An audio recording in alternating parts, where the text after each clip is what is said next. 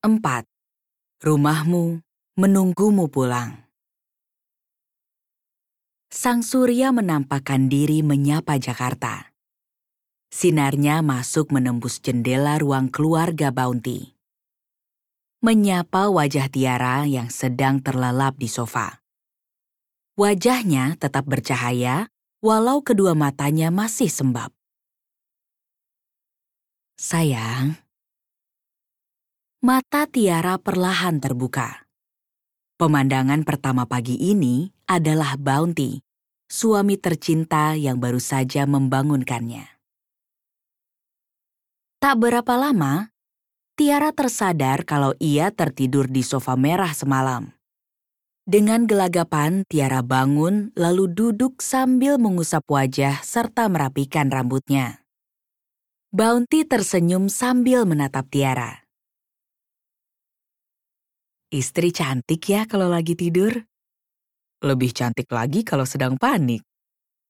Goda Bounty diakhiri dengan tawa kecil. Tiara ikut tertawa sembari mengucek mata.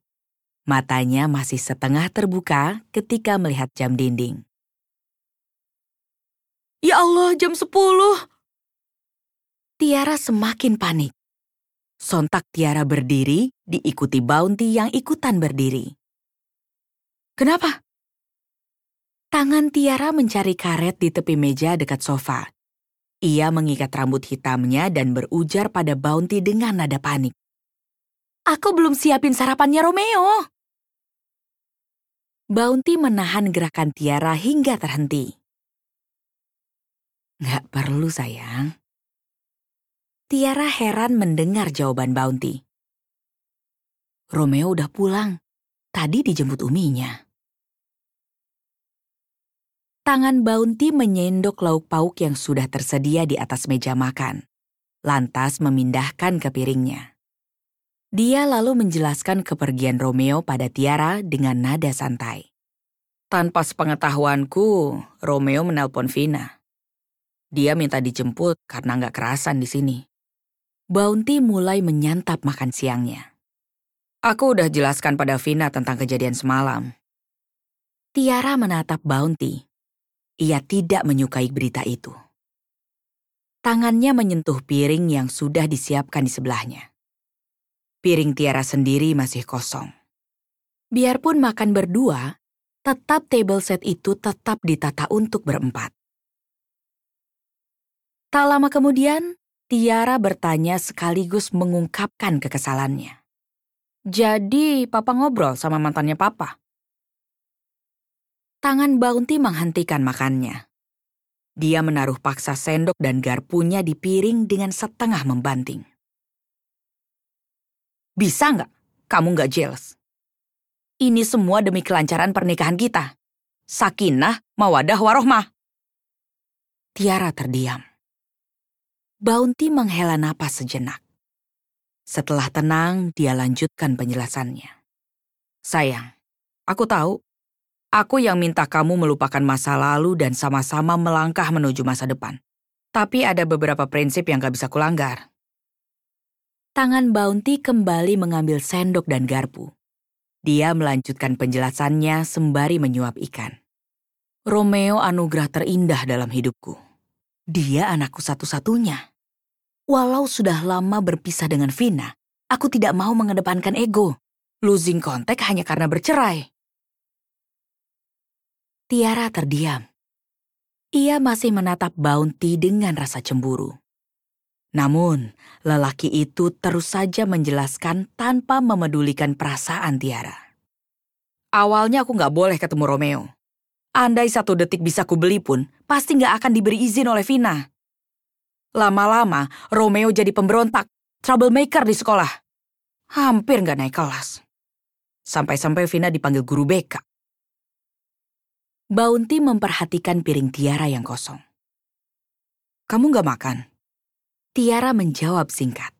Kenyang, Pak. Bounty terdiam sejenak. Dia menyadari kalau Tiara masih beradaptasi dengan keadaan ini. Lalu kembali meneruskan penjelasannya setelah menghela napas. Tadi aku bicara ke Vina, menjelaskan keadaannya. Dia cukup ngerti kok. Terutama dengan apa yang kamu alami. Mata Tiara terbelalak. Ia bingung mengapa mantan istri dari suaminya itu memikirkannya. Waktu proses perdamaian udah ada kesepakatan antara aku dan Vina. Romeo tinggal dengan Vina dari Senin sampai Jumat. Sabtu dan Minggu Romeo tinggal denganku. Itu udah berlangsung lama. Tiara menyimak penjelasan suaminya. Ia memang harus belajar ikhlas menerima keadaan yang ada di depan mata. Bounty sudah hampir menghabiskan santapan di piring. Dia menjelaskan rencananya pada Tiara. Namun kali ini aku minta persetujuan Vina membalik jadwal Romeo. Jadi Romeo akan di rumah kita dari Senin sampai Jumat. Sabtu dan Minggu pulang ke rumah Vina. Bounty menghabiskan suapan terakhir. Tanda berakhirnya makan siang untuk porsinya. Tiara mengusap kedua sisi rambut yang panjang terurai dengan tangannya. Kemudian menaruh sikut di atas meja dengan keras. Oke, Pak. What shall I do? Tanya Tiara sambil membuka kedua tangannya tanda menyerah dan bersedia mengikuti saran Bounty. Ia merasa harus mendengarkan nasihat suaminya kali ini. Bounty mengelap mulutnya yang berlepotan makanan sambil memandang Tiara.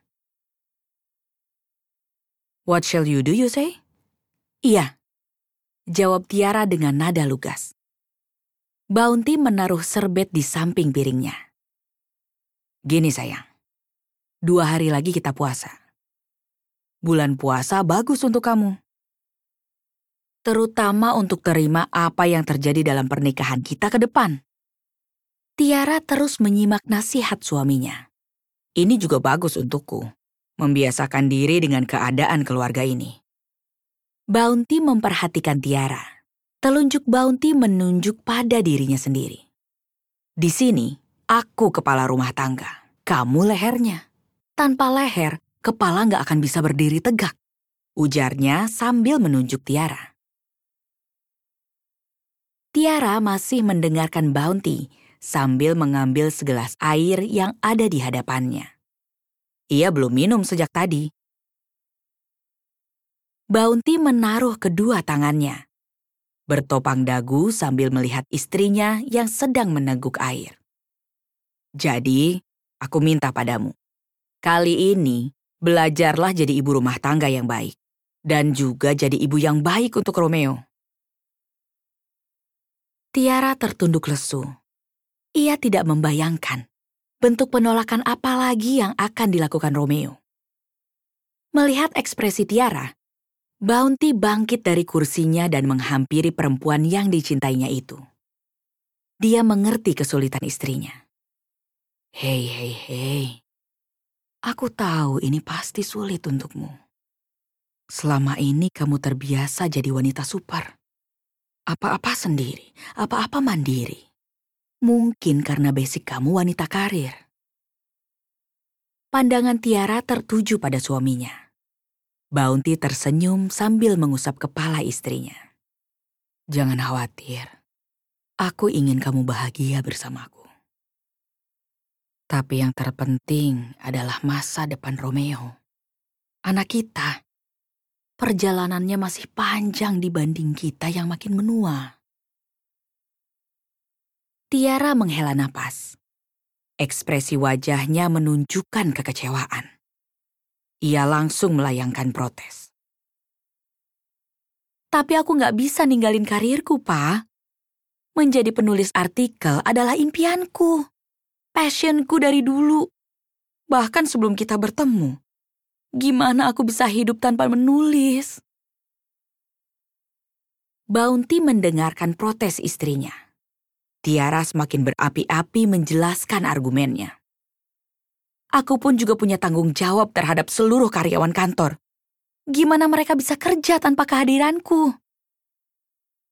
Bounty menjawabnya dengan tersenyum sambil mengusap kepala Tiara dengan penuh cinta.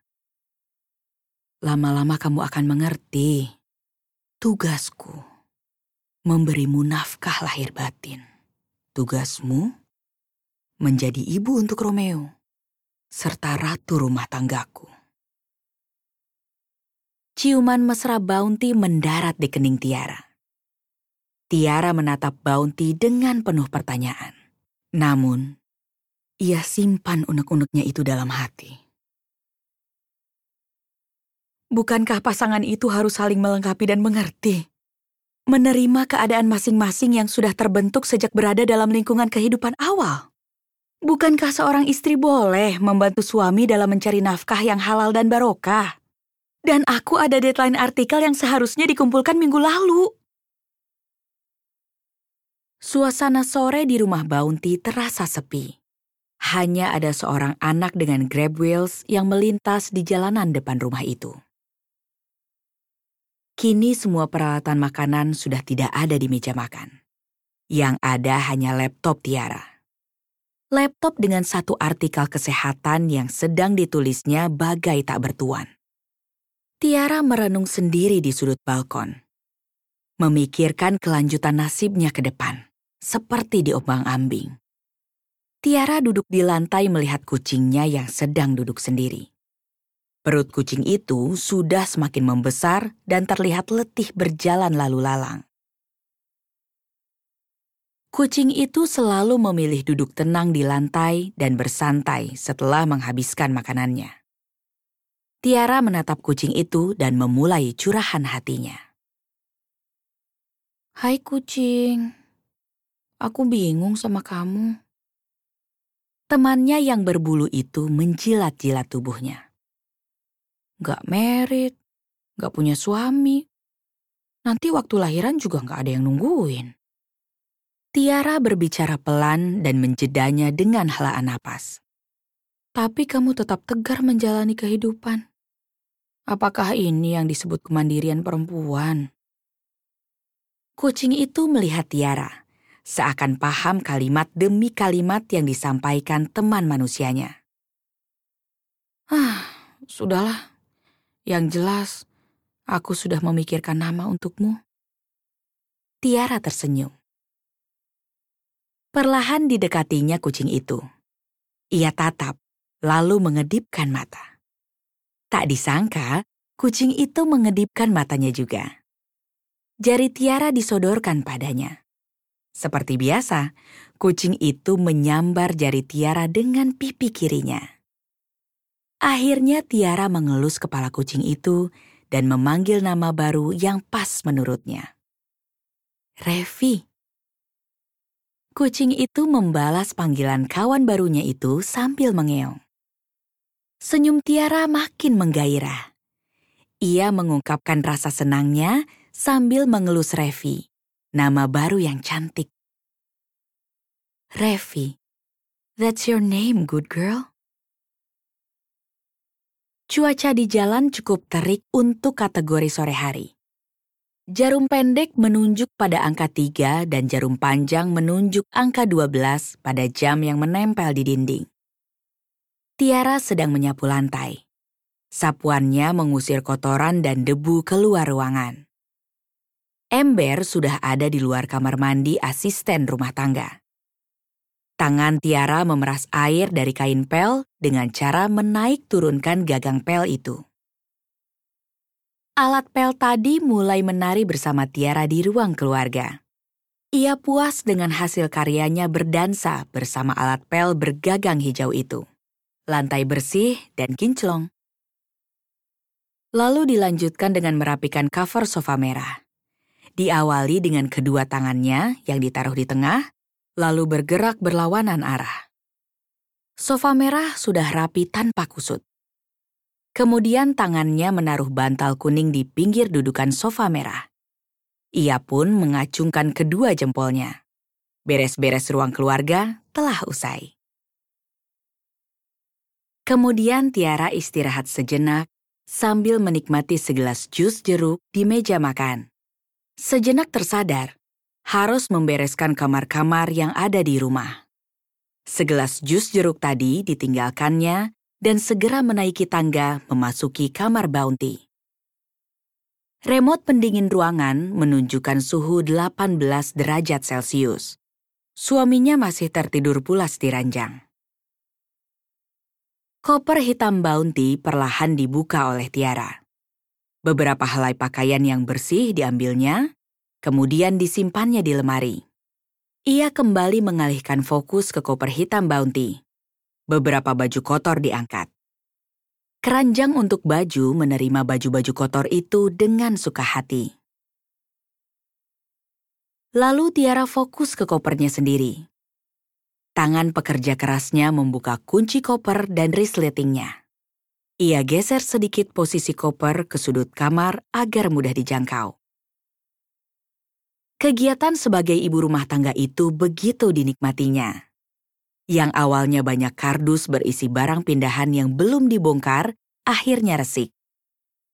Merapikan meja makan, sofa, lantai, baju kotor, diakhiri dengan menyetrika. Tidak satu keluhan pun terucap. Dan kini, perempuan yang juga menjadi ibunya Romeo itu sedang memasang spray biru di kasur anaknya yang berukuran single. Tiara mengikat tali yang ada di sarung guling. Semua sudah terpasang rapi. Ia bergegas meninggalkan kamar Romeo sambil membawa peralatan pel yang ada di sudut kamar sejak tadi. Ketika akan bergerak turun, Tak sengaja Tiara melihat sebuah pintu kamar yang terbuka. Sepengetahuannya, kamar itu tidak pernah dikunjungi siapa pun. Tubuhnya sepakat dengan otaknya untuk menyelidiki ruangan itu. Rasa penasaran yang membawanya ke sana. Ia membuka pintunya dan memperhatikan sekeliling kamar. Walau berdebu, kamar itu cukup nyaman sehingga ia putuskan untuk membersihkannya juga. Kembali wanita itu berdansa dengan sapu dan pelnya. Suaminya masih tidur pulas. Tiara teringat dengan barang yang ada di tote bag. Ia sedikit berlari menuruni tangga, lalu merogoh ke dalam tas kecil itu. Sebuah figura dikeluarkannya. Lalu segera naik tangga lagi menuju kamar kosong tadi. Ia melangkah perlahan menuju meja rias dan menaruh figura yang tadi dibawanya. Di dalamnya sudah ada foto seorang anak muda. Itu adalah wajah Roni yang terakhir dilihatnya. Tiara berbicara sambil memandang foto itu. From now on, this is your room, Ronnie. You can visit me anytime you miss me. Tiara tersenyum Tak terasa setetes air mata mengalir di pipinya. Sesak penuh kerinduan terasa di dadanya. Semakin hari Tiara semakin merindukan Roni. Kemudian ia tertegun, bertanya pada dirinya sendiri. Roni ada di mana ya sekarang? Bagaimana keadaannya? Apakah ia baik-baik saja? Apa iya dia mau mengunjungiku? Tiara masih memandangi Roni dalam foto yang tertata manis di meja rias. Dalam suasana kamar yang hangat, ia berkata dengan lembut. Rumahmu menunggumu pulang. Matahari mulai pamit. Ia ingin beristirahat untuk menyapa hari yang baru esok. Azan maghrib berkumandang, seiring tenggelamnya sang surya ke ufuk barat. Dari balik pintu kamar Bounty, terlihat pasangan suami istri sedang melakukan tahiyatul akhir. Jari telunjuk Bounty mengiringi kalimat tauhid. Tiara menyusul sebagai makmumnya. Bounty menutup sholat maghrib berjamaah dengan salam. Gerakan itu diikuti oleh Tiara, yang terlihat lebih cantik dengan muknanya. Tiara segera mengambil tangan kanan imamnya dan mencium punggung tangan dengan lembut. Bounty mencium mesra kening istrinya. Suasana romantis dan religius mewarnai atmosfer kamar. Mereka berdua sedang memperjuangkan sakinah mawadah warohmah hingga napas terakhir. Bounty mengambil kunci mobilnya. Tiara memperhatikan suaminya yang hendak pergi meeting. Sejak masuk ke mobil, hingga hilang dari pandangannya. Bekerja sebagai Associate Creative Director di sebuah agensi iklan, membuat suaminya itu kerja tidak dibatasi waktu. Tiara lalu berbaring sendirian untuk melepas lelah sejenak di kamarnya. Kamar yang terasa sejuk dengan wangi lavender kesukaannya. Kemeja dan celana panjang yang akan dipakai Bounty kerja keesokan hari sudah rapi tergantung di depan lemari. Suara notifikasi dari ponsel yang terletak di meja tepi ranjang membuatnya memiringkan badan ke arah meja itu. Tangan Tiara meraihnya. Sekretaris di kantor berita mengirimkan friendly reminder agar ia menyelesaikan artikel yang harusnya rampung minggu lalu. Artikel itu tertunda karena Tiara sibuk di mabuk asmara. Alih-alih membalas pesan WhatsApp itu, Tiara malah menutup aplikasinya. Ia bangkit dari baringnya, lalu duduk di ranjang dengan kaki bersila. Mulai membuka Instagram dan mencari akun @ronnie_smith. Ia membukanya dengan harapan bisa melihat anaknya. Namun, akun itu sudah tidak ada. Rautnya penuh kecewa. Mungkin sejak peristiwa itu, akun Etroni Smith sudah dihapus. Jemari Tiara lalu menjelajah Twitter. Tetap mengetik nama akun yang sama. Ternyata akun Tiara diblokir oleh anaknya sendiri. Rautnya lebih kecewa dari sebelumnya. Lalu ia jelajahi Facebook. Tidak patah semangat untuk terus mencari Roni, anak semata wayangnya. Namun yang keluar Roni Smith yang lain, bukan anaknya. Ternyata Roni tidak bermain Facebook. Air mata Tiara mulai jatuh. Hatinya tersayat sembilu. Rasa rindu dan kecewa bercampur menjadi satu. Semua yang nyata seakan menjadi ilusi untuk Tiara. Hanya satu yang ia tahu. Sangat merindukan Roni. Di luar terdengar suara mobil parkir. Bounty keluar dari mobil itu. Semua terlihat dengan jelas oleh Tiara dari jendela kamar. Ia bergegas menaruh ponselnya, berbaring kembali, dan memejamkan mata. Tak lama kemudian, Bounty masuk ke kamar. Dia hanya tersenyum melihatnya yang sudah terlelap, tanpa tahu pipi Tiara basah karena hujan air mata.